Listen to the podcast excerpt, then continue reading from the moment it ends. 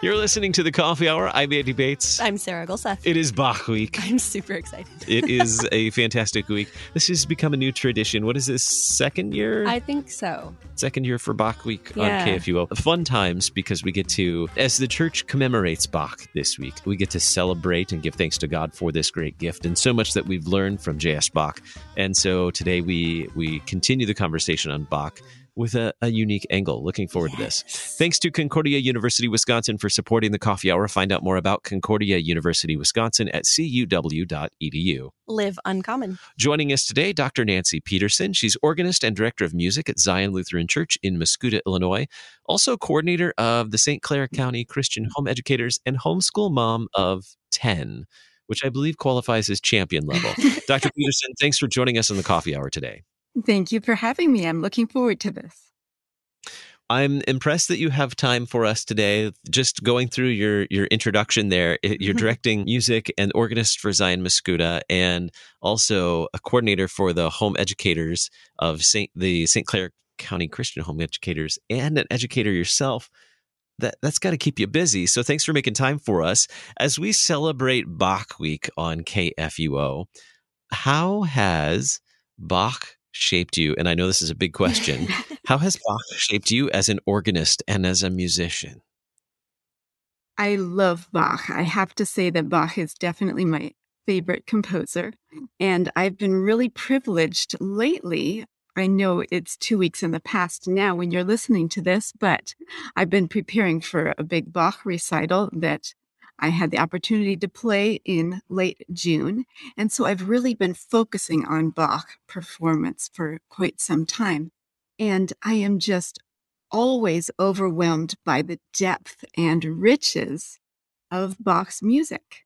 It is just phenomenal. I, d- I just wanted to start by saying, as I was finishing practicing for this Bach program the other day, I was just thinking that it reminds me of the verse in Romans that says, "Oh, the depth of the riches and wisdom and knowledge of God, how unsearchable are his judgments and how inscrutable his ways." And I love the way Bach reflects God's character in that way. Mm-hmm. Yeah, yeah, I can I can see how those connect. I love that that connection to scripture. And I know this is slightly off topic, but I want to ask you, because this is totally your wheelhouse with Bach performance, organ performance, do you learn something new every time you go back to a piece that you've maybe played before? Absolutely. Again, like I said, there's so much depth. Every time you play through a piece, you might notice one little theme that comes back in a different place, in a different key, or just baffled by how in the world did he make it through all these different progressions and then come back and end with a triumphant cadence. So yes, definitely. So with all of your your experience in homeschooling and homeschooling in your own home, how does Bach play a role in your homeschooling? That's just such a funny question, because obviously I don't sit down every morning and say, "Okay, children, we are now going to study Bach because your mama likes Bach." So it's a hard question to answer. Yesterday or day before yesterday, I was practicing Bach galore, and my three youngest were playing hide and seek in the church. So maybe that qualifies as homeschooling and Bach at the same time. I think that counts. I, I guess I do have to say I love books too, as well as music. And so we have thousands of books in our house. And I pulled out a couple of the books that I always use when we get to Bach in our history studies, because we kind of go through a, a four-year chronological history study and then take a year off and do United States history and then go back and do it again. And I have a couple of books for children about Bach, and we incorporate those. And I just love the way you can read stories that bring the composer alive and let the children see that, oh, Bach was a child too, and he had children. One of them is about the twenty children of Johann Sebastian Bach, and it talks about the the many children and how his home was always full of music and how he did so much for his family. and writing music for them to learn and play, and they did it a lot together. So we're learning about Bach week.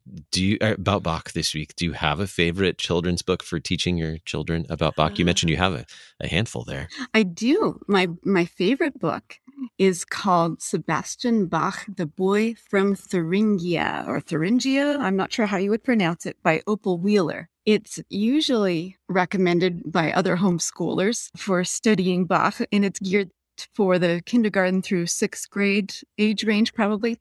But the thing I love the most about it is how it talks about Bach, and it's all very historical. It's accurate in its history, and it intersperses the story with little excerpts of music. I believe there's a C D that goes with it. I don't have the C D. I can just play the music myself. But it's just really fun because the The excerpts are usually things that young piano students are learning to play too, if they're at all advanced. And so it brings alive the story behind the music, the minuets and things like that, that they're likely learning how to play. This is probably not a fair question, but I'm going to ask it anyway. As as a student of Bach, as as one who's studied Bach, who's who's presented recitals of, of Bach's music, what do you think sets apart, in your opinion, sets apart Bach from other composers throughout history? I, think... I told you it wasn't a fair question. No, so. It's not a fair question. He is, he is in a world by himself because of the complexity of the music, like we were talking about. It is so complex that the more you look at it and study it and play it, the more interesting things you encounter. What was the question again? How does how is he? Well, what sets apart Bach from all from other right. composers, particularly you know looking at, at classical music and as a musician for for the non-musician? What do you want us to understand about Bach, and what sets apart Bach from others? Right. I think also as a Christian, the fact that he always put S D G, Soli Deo Gloria, at the end of all of his music. And his music is always focused on bringing glory to God. That you can't say that about many other composers. A lot of them were trying to glor- glorify themselves a lot of the time, maybe even in, in their sacred works. There's not that selfless feel of always wanting to glorify God. So I think that really sets Bach apart. Mm-hmm. Yeah. So you mentioned that you have these books that you pull out for your kids when you're studying history. How do how do your kids uh, enjoy, or do they enjoy learning about the stories of Bach while you're while you're going through the history of the world and, and fitting him into those places where, where we may not expect to see him? I think that's just what they're used to. We we use books all the time as we go through our history studies. And so I would pull out something about any other scientist or any explorer. We might be learning about Magellan or about Louis Pasteur or something like that. And I want to make sure they understand that composers and musicians are also an important part of history. So they're just in the mix with the famous composers and scientists and artists and explorers and kings and queens and despots and the good guys and the bad guys. They're just in the crowd. Yeah, you bring something interesting up in, with with vocation, learning about Bach in relation to all these other people and in, in relation to history. How how does that This also might be a bit of an off-the-wall question, but how, how does that, our, our understanding of vocation kind of shape how you teach Bach and all of these other people in your in your homeschooling experiences? Good question. Hmm, that is a tough one. I think there are so many people, and when we do more of a traditional history study, I think the focus is so often on the wars and the battles and who conquered whom, and not enough on what wonderful things were happening, the discoveries, the compositions, the creations. And that really is what the story of our world is about. It's about God creating this amazing world and then giving us the ability to be like him and create and discover and not just do terrible things to one another. And so I like to focus on those interesting stories that aren't always just about the battles and the wars. Mm-hmm. Hmm. So if I were just to sneak into your homeschool and and observe what was happening in in homeschool in the Peterson home, what in what ways would I encounter Bach throughout the day or throughout the week in the homeschool experience there?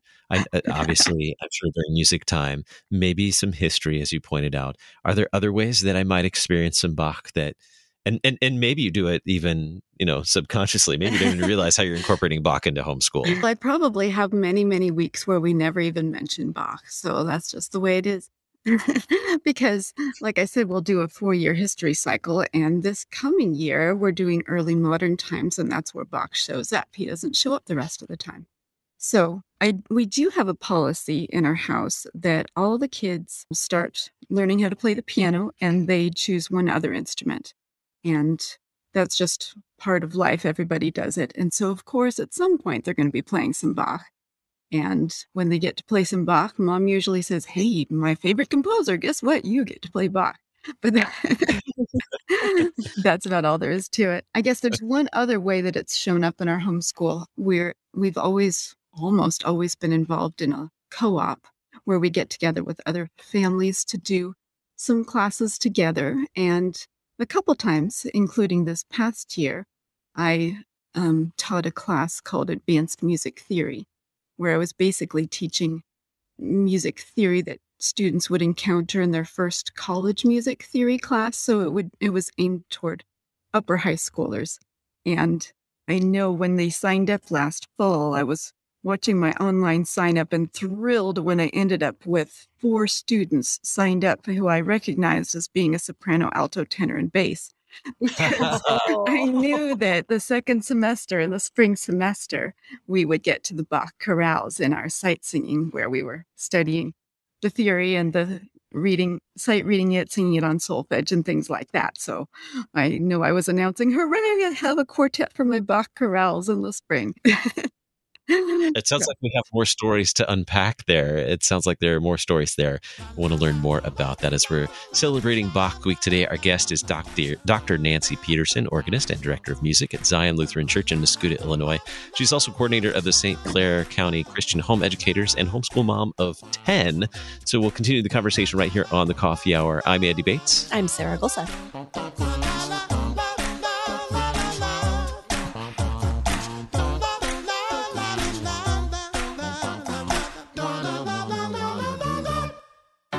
At Concordia University, Wisconsin, we believe you were created for a reason, to use your God-given gifts to help others, to live a life of self-sacrifice in a me-first world, to live a life that's uncommon, whether you're taking one of fifty-plus online programs or learning with us in person on the shores of Lake Michigan. You'll be equipped to make an uncommon impact. Learn more at c u w dot e d u. Concordia University, Wisconsin. Live uncommon.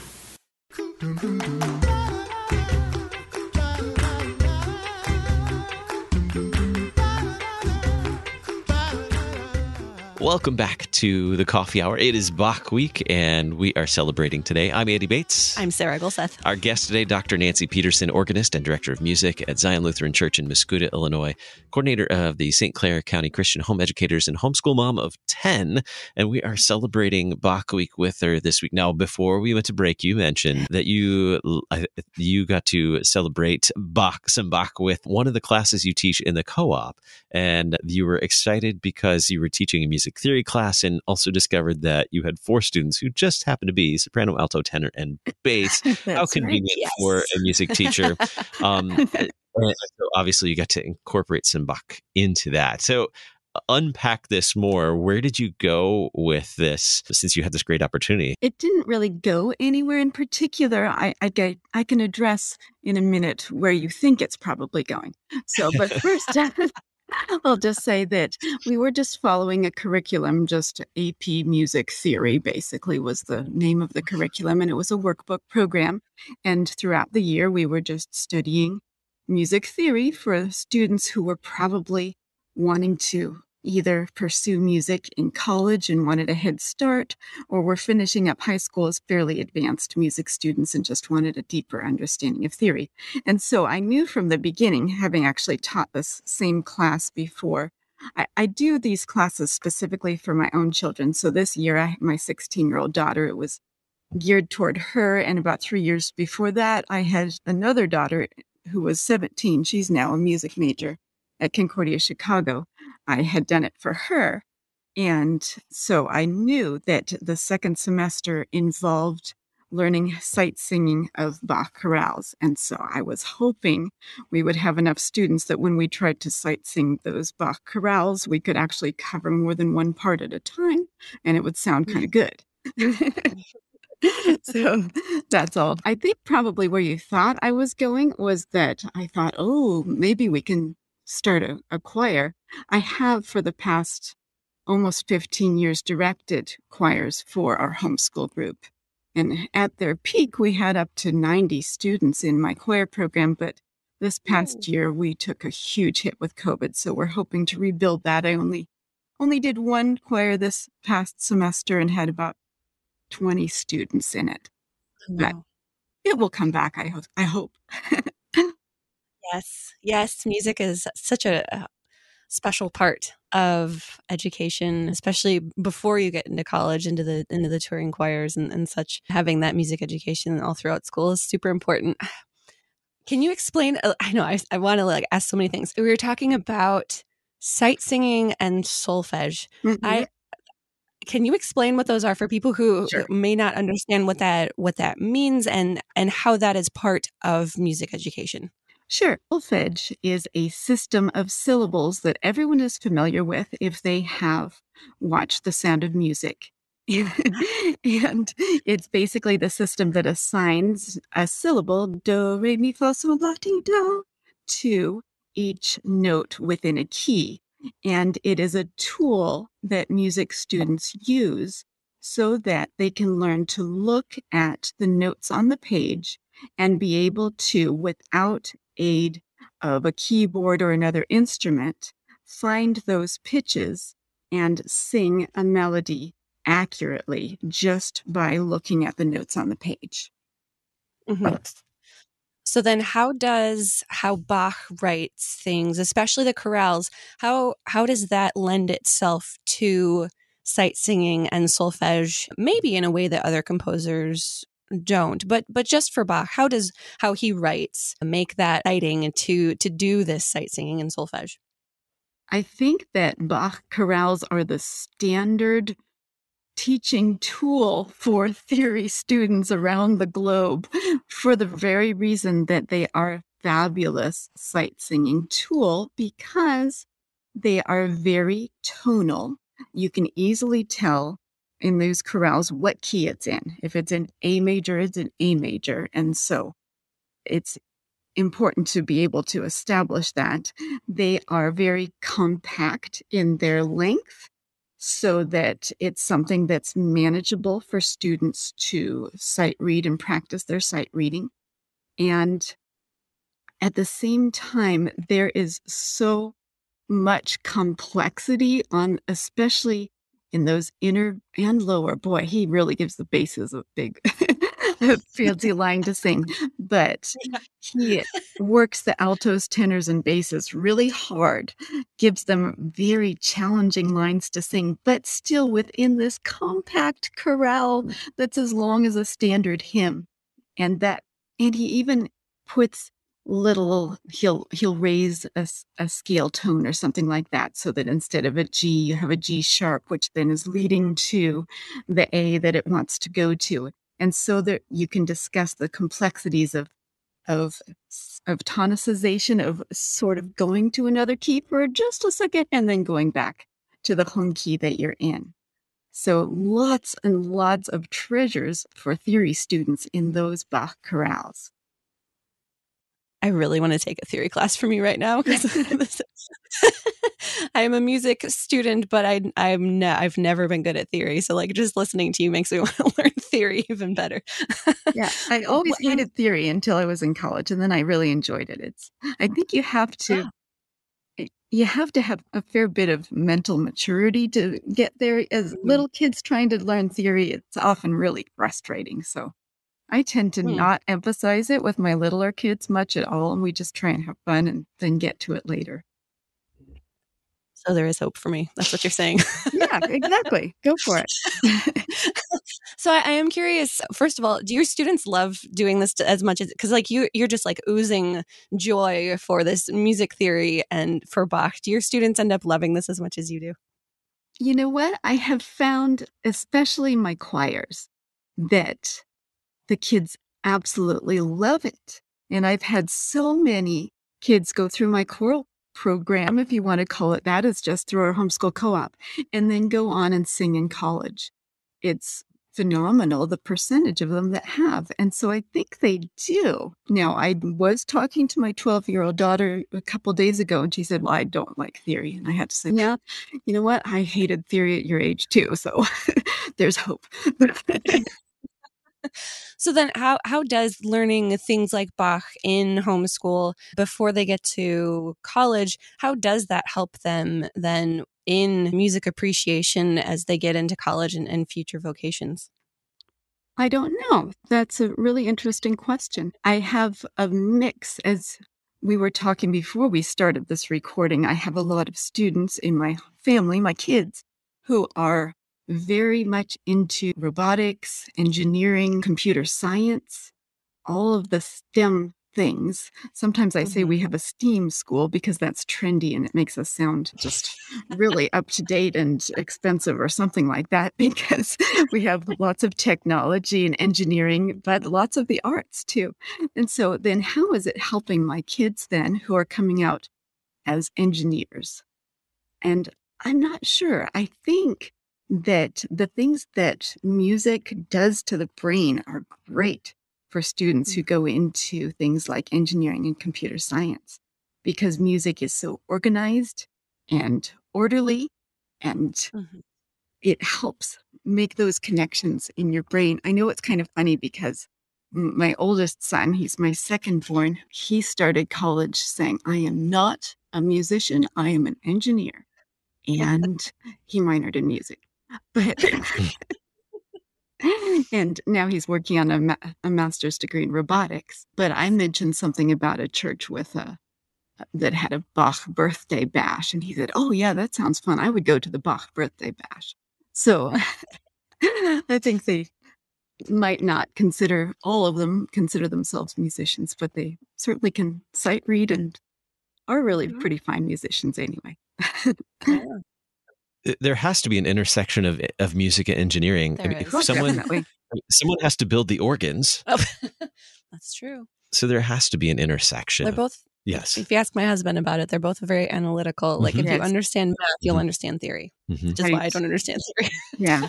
I want to touch on two things. One, Bach birthday bash. One of my favorite memories when I lived in the Tampa area, the Tampa, Florida area, the Bach birthday bash oh, yeah. there is phenomenal. I don't know if they're still holding it, but you start at, it's it's a progressive concert. So you start at one church, there's a recital, on an organ recital there, and it's all ages of musicians too who play. So anyway, you start at one church and then it's downtown and you walk to other churches and it's just phenomenal. And then the last church has a birthday cake for Bach's birthday. It's it's a lot of fun. So the Bach birthday bash, I agree. It's it's phenomenal experience and, and life-changing. The other thing that you mentioned earlier when you were talking about, you know, Bach and homeschool and your children, and you mentioned while you were practicing for the recital and your youngest children were playing hide and seek in the church, mm-hmm. I think there is there will be a connection there, because when they hear the that Bach piece later on in life, perhaps that will bring back those fond memories of the the the fun and the safe. Mm-hmm. You know, how how they were having fun, but they also felt safe because they were there with mom while you were practicing that music, but they were also having fun with their siblings too. I think there is a a, a great connection there. Well, that's just I my think so. And they found the best places, hiding up in the choir loft underneath the pews. It was great. So. And some of, some of the time, my two-year-old was standing on the pedals, adding a few extra oh. notes, but you know. I love it. Unscripted Bach. Our guest today, Doctor Nancy Peterson, organist and director of music at Zion Lutheran Church in Mascoutah, Illinois, coordinator of the Saint Clair County Christian Home Educators and homeschool mom of ten. Bach expert as well, I might yes. add to that list. Doctor Peterson, thank you so much for celebrating Bach with us, Bach Week with us on the Coffee Hour this week. Thank you. It was a pleasure. You've been listening to the Coffee Hour. I'm Andy Bates. I'm Sarah Golseth. The Coffee Hour with Andy and Sarah is a production of K F U O. To support the Coffee Hour and K F U O Radio, visit K F U O dot org. You can also text K F U O to four one four four four or send an email to gifts at K F U O dot org. And you can call us at eight hundred, eight four four, oh five two four. K F U O. Christ for you, anytime, anywhere.